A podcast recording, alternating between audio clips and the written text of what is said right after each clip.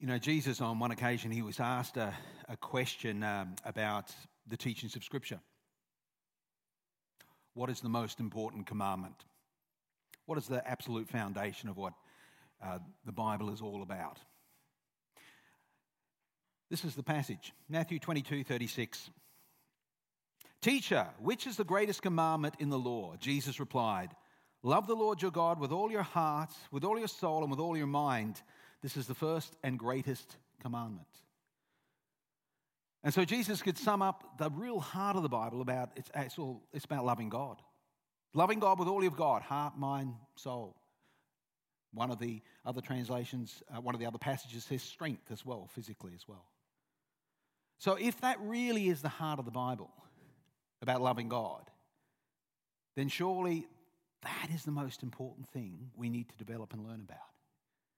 So today, my topic is loving Jesus. Loving Jesus. And Jesus is the dimension or the aspect of the Trinity we probably relate to most because Jesus, although fully divine, became fully human. And so when we think in terms of how can we love God, it's sometimes helpful to think of God in terms of Jesus. Well, we have, a, have an interesting occasion. Can I quote a, vo- uh, a verse here? Luke 7:47. It says this: Jesus speaking, "Therefore I tell you, her many sins have been forgiven as her great love has shown. As her great love has shown. And that was love that was expressed to Jesus. Now, Jesus actually says that um, seldom. He rarely says that of anyone, that they have great love for him. He did say it about this particular woman. So I wonder today is there anything we can learn from her? Surely there is about loving Jesus. And now, most of you have realized, and with the symbol there, uh, the image, that uh, I'm talking about the woman who anointed Jesus with expensive perfume. Now, a careful reading of Scripture, you realize this didn't happen just once in Jesus' life. There's actually three different occasions this happened. Let me try and prove that to you. First of all, uh, let's have a look here at John chapter 12 and the first three verses. Notice it says, Six days before the Passover, Jesus came to Bethany where Lazarus lived. You know, six days before the Passover, notice that. Where Lazarus lived, whom Jesus had raised from the dead. Here a dinner was given in Jesus' honor. Martha served, while Lazarus was among those reclining at the table with him. Then Mary took about half a litre of pure nard, an expensive perfume, and poured it on Jesus' feet and wiped his feet with her hair. And the house was filled with the fragrance of the perfume. Got the idea? Where is it? It's probably at Lazarus' house. His two sisters are mentioned, most likely at Lazarus' home.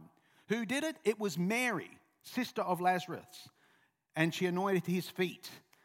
Um, it was six days before Passover, so six days before the Last Supper.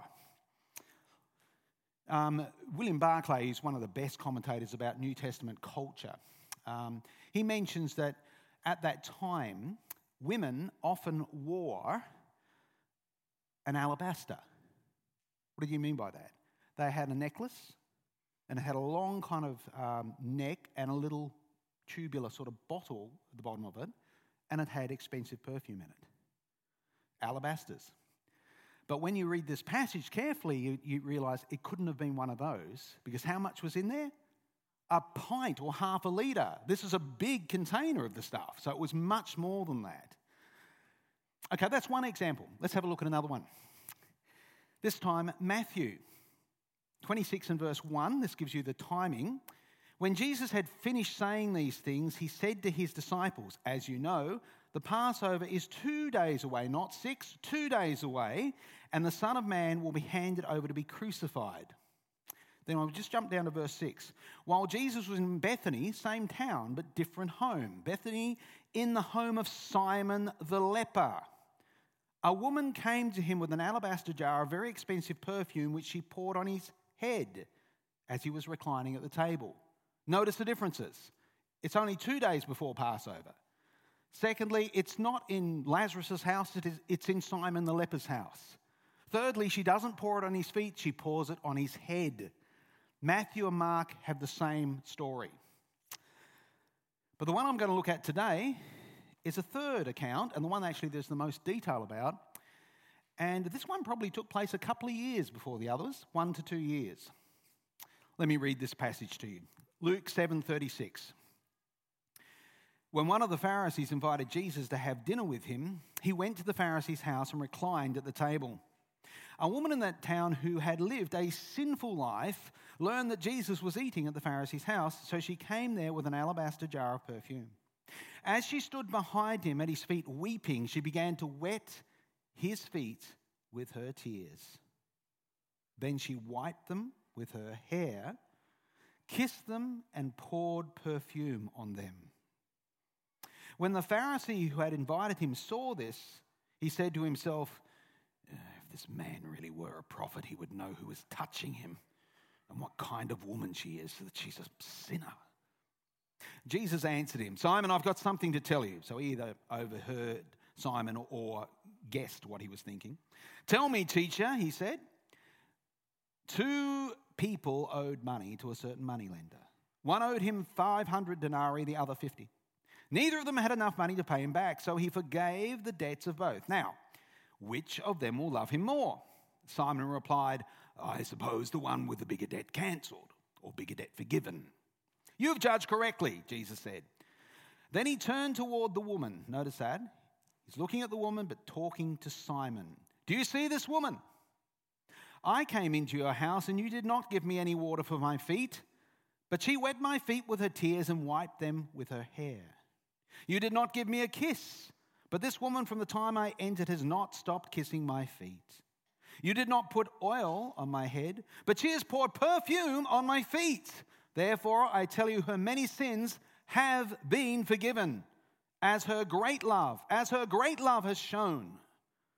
But whoever has been forgiven little loves little. Then Jesus said to her, Your sins are forgiven.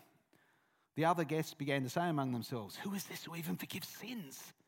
Jesus said to the woman, Your faith has saved you. Go in peace. In the uh, made television series Jesus of Nazareth, where the woman playing uh, the sinful woman is Anne Bancroft, an Academy Award winner, and it's quite a powerful scene. They do it very well. At the end of that scene, Jesus takes her face in his hands, looks at her in the eyes, and says to her, your sins are forgiven. Go in peace. Very dramatic. Let me just highlight again the three different occasions. Firstly, we saw before um, there's, there's uh, the anointing at Lazarus' home.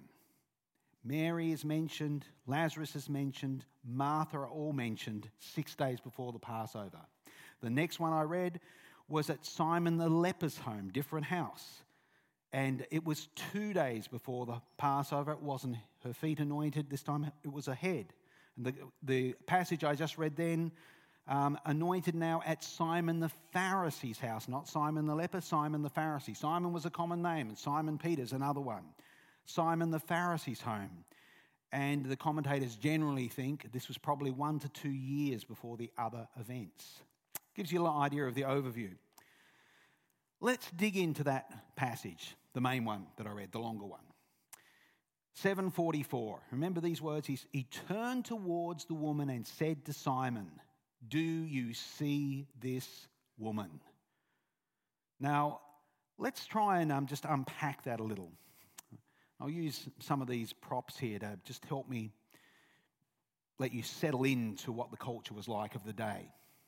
So, for instance, the scenario is a little bit like this the people are reclining around a low table. So, in the Middle East at this time, um, the tables were low. People had very low couches or cushions and they reclined. One arm propped them up, and the other arm could reach out and munch grapes or whatever was being served. These are actually really good. well, the setting, according to commentator William Barclay, who's very good on culture, he says, look, most of the well to do people at that time, their houses tended to have a central courtyard, a square courtyard. So the house was built around the courtyard. The Apostle Peter, actually, Peter's house was like that too. So, Simon the Pharisee, almost certainly his house was probably like that. So, they'd have one of these tables, much bigger one, low to the ground. They're eating in the open courtyard in the warmer weather. That's what they would do. So, they're all surrounded the table out in an open courtyard area. Now, when a famous rabbi was coming to teach, he'd been invited to a meal and he would be sharing around the meal. It was actually open for people to come, not to sit at the table, but they could kind of be in the outskirts and listen to the pearls of wisdom shared by the rabbi. So it's not unusual that people just came in. However, of course, this lady, known as a sinful woman, would not have been welcome, but that's why she was able to come in. Others would have done as well. We're told that she'd, you know, she learned that Jesus was coming there. Perhaps she'd heard him preach. Her heart was deeply stirred. She might have heard him a few times and got to that point where she had placed her faith in him. Her life was turned around. And she'd come to worship him in a very unorthodox way, but in a way that Jesus received as genuine love. This gives us an idea of the, of, of the setting. Um, it's probably helpful for us to realize that um, as we kind of see a picture of the culture, it helps us kind of understand the scenario that was taking place. Let me unpack it a little further. It says in 744, second part of the verse, I came into your house, you did not give me any water for my feet, but she has wet my feet with her tears and wiped them with her hair. That's the first thing he says about the woman. So in the Middle East, they um, often as someone arrived, they had one of these big kind of feet washing things. and so, as the person arrived, and certainly Simon being a well to do Pharisee, he'd have had almost certainly one or two servants. So the normal process was as guests arrived, not for everyone, but for the guests, the invited guests, they would take their sandals off and in one of those sort of flat bowl type of containers, fresh, cool water would be poured on their feet, and they would tidy up their feet with that, and then their feet would be dried. The servant would use a towel to then dry the feet. Now, that hadn't happened. Simon had neglected to do that, which tells us something. He may have been open minded about Jesus, but he did not yet respect him. Not enough to show him the courtesy that uh, a, a respected rabbi would be shown. So now Jesus draws attention to this because this Pharisee's looking at that woman's act and thinking, that is disgusting. What is that woman doing? She's defiling him. You know, and, and Jesus is obviously not seeing it that way at all. And He's saying, Well, actually, Simon, you've got some things you could learn from her. You didn't show me some common courtesies. You neglected to wash my feet when I arrived. Well, she She's not wet my feet with water, she's wet my feet with her own tears. Now just imagine that. She has, she's, she's kind of, um, I guess, got down before Jesus' feet, bawling her eyes out. She's come to faith. It's transformed her heart. She's weeping so profusely that her tears are soaking his feet. And then she reaches her hands down upon his feet, covered now in salty tears, and she rubs those tears into his feet. The dust of the road coming clean. And then she uses her own hair like a towel and dries his feet with it. What a humbling act. Imagine that, ladies. Some of you with long hair, using your hair like a towel to dry a man's dampened feet. Extraordinary humility. But Jesus saw it as love, he saw it as worship worship. You know, um, when we think of the word humility, uh, sometimes we have a misunderstanding of the word. Um, we think humility is about putting yourself down. Well, you look up a dictionary, it'll say humility is a sober estimate of yourself, not about putting yourself down. Um, interestingly, Moses is referred to in the scriptures as a very humble man. I'll read the verse. Numbers 12:3. Now Moses was a very humble man, more humble than anyone else on the face of the earth. He had a massive profile. He led a huge nation out of Egypt. Um, but he was a humble man. Why? I want to suggest that his humility was based on the fact he was focused on God, not himself. Because a biblical understanding of humility is actually an absence of self, not putting yourself down, not praising yourself up. It's an absence of self. Your focus rather is on the Lord. Where is this woman's focus? It's certainly on Jesus. The fact that she would come into a place where she knew the, the Pharisee, Simon, would be so judgmental of her. No, no doubt he had other Pharisee friends there. They would have been the people that would have been most judgmental of this woman. Why? Well, both the commentators, William Barclay and Leon Morris, two of the best in the field, they both think the way the passage is written, where she's known as a notorious sinner, she's almost certainly a prostitute. The fact that she had her hair out. Women, when they were married, they'd put their hair up and they'd only have it out in the home. Young girls would have their hair out, and prostitutes would have their hair out. That was part of the culture. Her hair was clearly out. It's all fits with what those commentators would say. So, believe me, the religious leaders would have absolutely despised her. A wicked, sinful woman. And yet, it didn't stop her. Why? Because her focus was not on, she knew they'd be hating her, but it wasn't on them, it was on Jesus. And that is actually the heart of what humility is about in the Bible. You're not focused on yourself, you're focused on Jesus. Can I suggest this? We learn from her this. Number one, express love to Jesus with humility. Express love to Jesus with humility. How do we do that? I sometimes think there's enough, not enough reverence or awe before God. Certainly in our modern churches, we're very good at raising hands and clapping. The celebrative style of worship's there, and that's very important. It's very biblical. But I do believe there needs to be a place for humility. Um, some of the prayer meetings uh, I've conducted over the years, often in prayer meetings, people are on their face before God. And often there is tears. I remember one prayer meeting that was on floorboards, and the floorboards, after that couple of hours, perhaps up to three hours of prayer, the floorboards were wet so many people were weeping.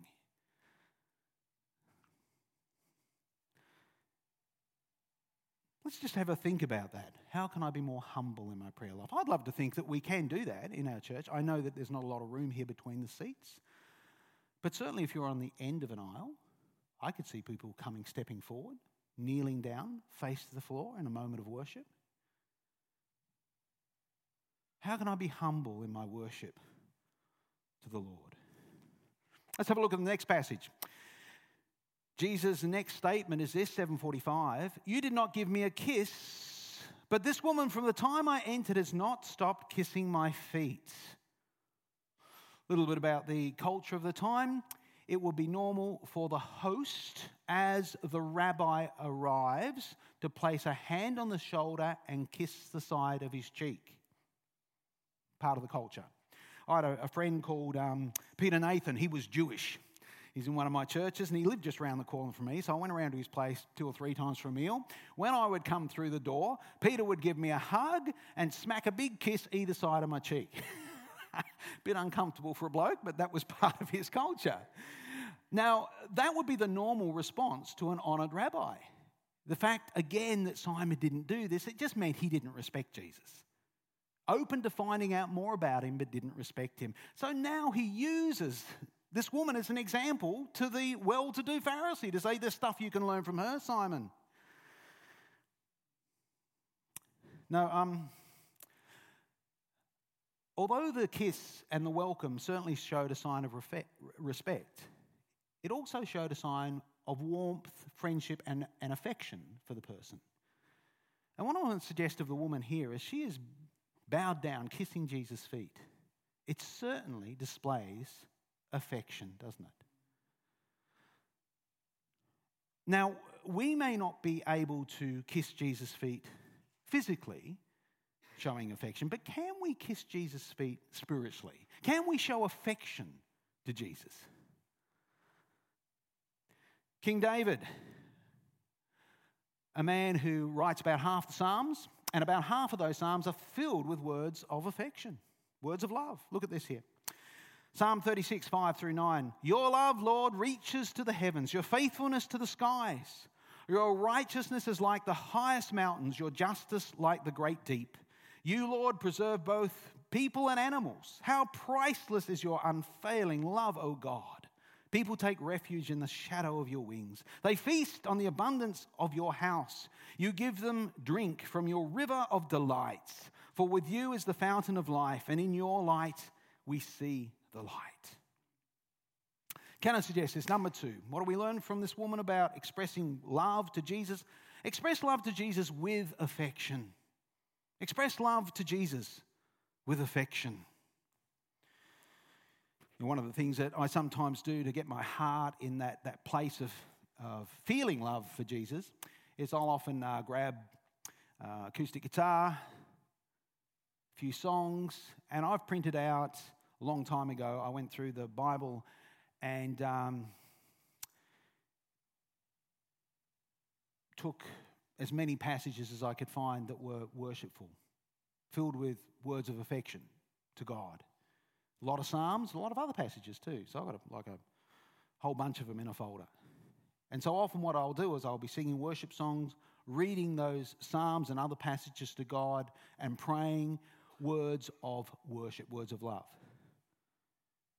I know many of us read the Bible and many of us pray, but can I suggest also we need to take time out to genuinely worship, express words of affection to the living God. It's a choice, it's, a, it's an, an act where we're actually saying, I'm going to make a priority of doing this. Um, of course, we read in the Psalms quite often, don't we? Sing a new song to the Lord. And often that happens for me. I tend to write songs, and so often words will just come out as I'm with God. This is one of those examples. I started singing these words to God Consumed by your splendor, adrift in your majesty. I know your glory fills this place. Overwhelmed by your beauty, lost in your holiness, I know your presence fills this place. And with passion, I worship you, Lord, left speechless in breathtaking awe, consumed by your grace, consumed by your love, drenched in your presence, and I can't get enough. Now, not all of us can write a song because that's got melody and music and everything with it, but not all of us are songwriters. But any of us can write a psalm to God, a poem to God. And can I suggest, as one of our applications, why don't you take some time to do that? Spend some time with the Lord, deliberately choosing to develop your love relationship with Him and write some words of affection to the living God. I remember um, a few years ago in my last church, actually, we had a moment where in a small group, that's exactly what we did. And uh, we did actually something where we had a table like this and communion served around the table. Um, but before we went into the communion part, we actually took out about 12, perhaps 15 minutes of our time where everyone was to write a psalm of affection to the Lord. And then, as part of our worship after communion, we would read those psalms of worship, personally written as, as an act of worship, which people did. I must admit, I was impressed with what people had written in that short period of time. It was one my daughter Evangeline wrote at that meeting. She was about 16 at the time. She wrote this your love is like the sweetest honey, soothing to the soul and nourishing to the body, your perfect creation. My body, paper under my writer's hand, the most beautiful poetry in flesh, your own image. Your love is like the sweetest music, me, your damaged yet daunting instrument, tuned into your overflowing love. Now my life is like sweet like cinnamon you have pulled me out of my wreck and gently pulled me safe to shore. I was struck, drowning in an endless abyss of lies and destruction. My life is owed to you, for you have rescued me from the impossible because your love is impossible. Let's think about that application this week. Can I get alone with God and write a psalm of affection to Him as an act of worship, developing my love for the Lord? One more, one more thing that he says to Simon. 746 of Luke, you did not put oil on my head, but she has poured perfume on my feet. You know, as part of the culture, apparently, that uh, one of the things that sometimes was done in the Middle East at the time is the host might uh, put a, a, small amount of what was oil, uh, rose oil, uh, was made from distilled rose petals, and it would be just poured on the head. Just a little bit of that. Well, Simon didn't do that. Uh, and another part of the culture, too, was that sometimes uh, people were given the opportunity to fresh freshen up. They've been travelling the dusty roads, and um, there would be a little area, I guess modern term might be like a little parlour, but the idea is as the guest comes in, their feet are cleaned, and then they might go into that little room and take some oil, just olive oil, and flick it through the hair, neaten it up again after the dust of the road. Um, Simon hadn't offered either of those things to Jesus.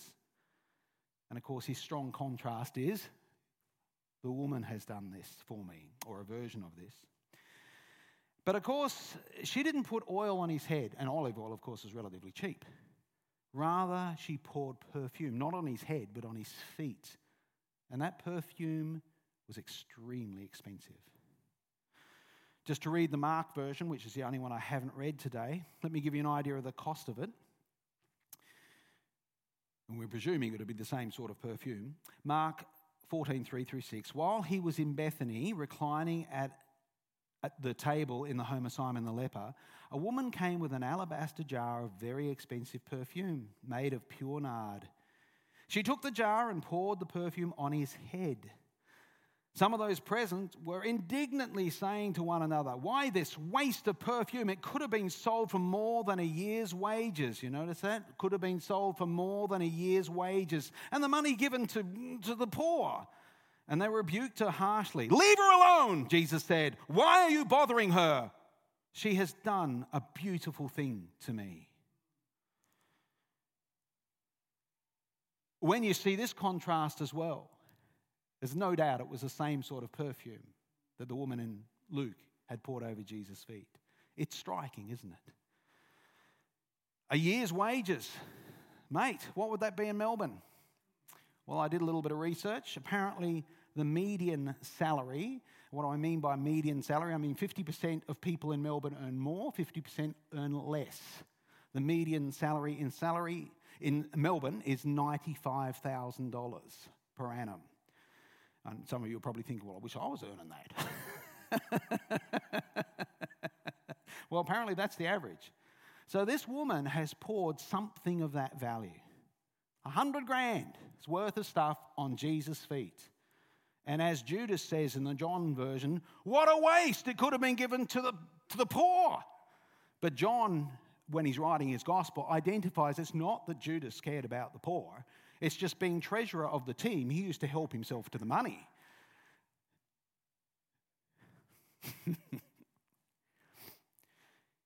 Can I suggest this for our third point? Express love to Jesus with extravagance. Express love to Jesus with extravagance. There's time when extravagance, extravagance is appropriate. Um, traveling around um, England and Europe, sometimes you can get a little bit, I don't know, perhaps judgmental of the beautiful cathedrals and so forth that is, are around and how much money would have been spent on them.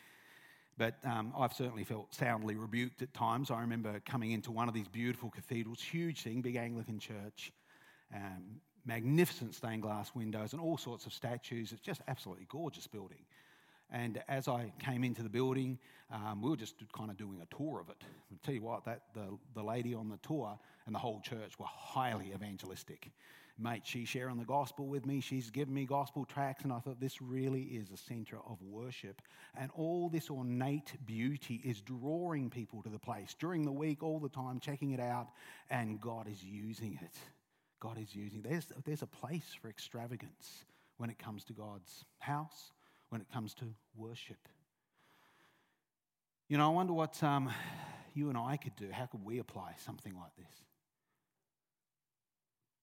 Well, I wonder if uh, you write the Lord a psalm. I wonder if you took that psalm that you've written and uh, had it professionally engraved on glass or something like that and make it a centerpiece in your lounge. It cost a fair bit of dough to do that, but as an act of extravagant worship. Um, it could be a piece of artwork vividly displaying the reality of God. It might be expensive. Place that in your home as an act of worship. I remember once, um, actually, Pamela and I never spend money on art normally. In fact, any piece of art normally around our houses we got for free. but one time we did. One time we bought a piece of art, and it was this um, kind of a 3D thing where there's a cross and it's linking heaven to earth, touching heaven and earth. It's got the symbol of the Holy Spirit with all these doves. It's got a single star image of the birth of Christ. And it's all this imagery within it. And we had it in our lounge for years, and it was, sometimes would be a talking point with unchurched people. We've got it now at the entrance of your house, just as you open the front door. But um, what can we do? What can we do? If you're a songwriter, you could create a song for Jesus, have it professionally recorded as an act of worship. You know, I remember um, uh, one of the members of um, my church's last board, uh, that person was sharing a little bit about an Alpha international conference that they had been to recently. And as one of the meals, uh, part of that conference, uh, it was uh, kind of to raise people's awareness of the financial needs of Alpha. And the chap was saying in our board meeting, with tears in his eyes, interestingly enough, he was saying one of the people there in that, that meeting had committed to give half a million dollars to Alpha every year for three years. And uh, he was very moved by this. He was a wealthy man himself. Um, and you might think, yeah, well, that's easy for someone who's got lots of dough. But you know, the people who do that sometimes, they give away 90% of their income and live on just 10%. Why do they do it? It's a, as an act of extravagant worship to God to see his kingdom built.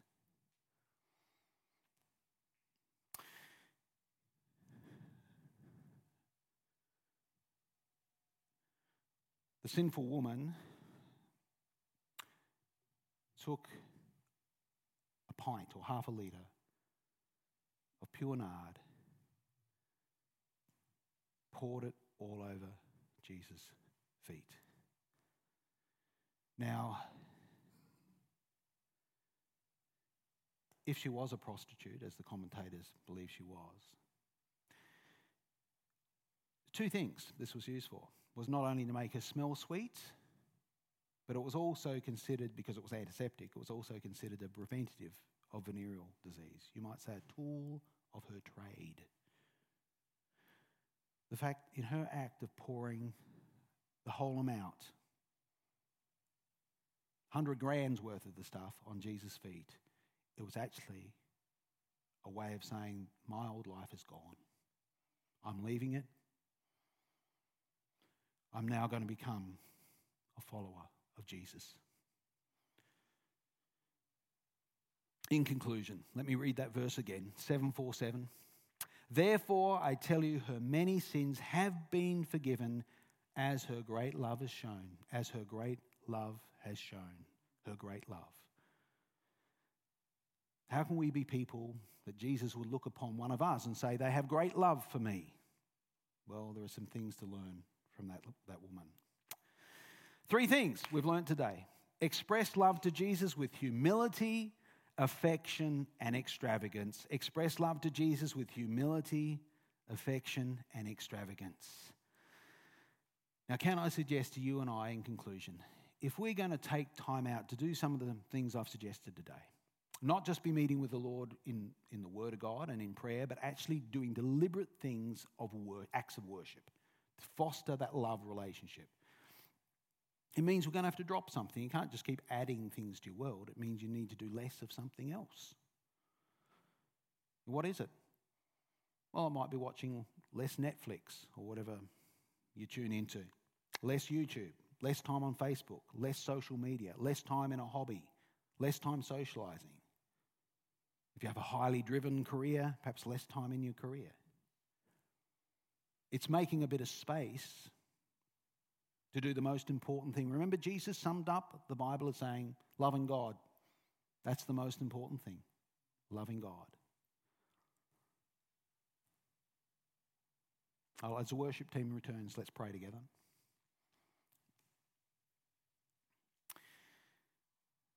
Father, here today, as we've been reminded that you look upon someone and uh,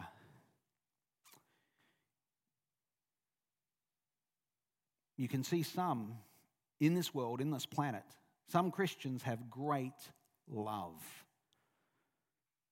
We see an example of this in Scripture, and we pray here today that we might be people who would see the priority of fostering great love for you, that that would become a priority. So, Lord, help us in this journey. As we reflect on some of the things that we've learned from uh, the woman in this particular passage, help us to know how we can bring something of that application into our world, that we might be a loving follower of Jesus. So, Lord, guide us, help us, and grow us in this, we pray, because more than anything else, we want to be people of worship who love the living God. All glory to Jesus, we pray. Amen.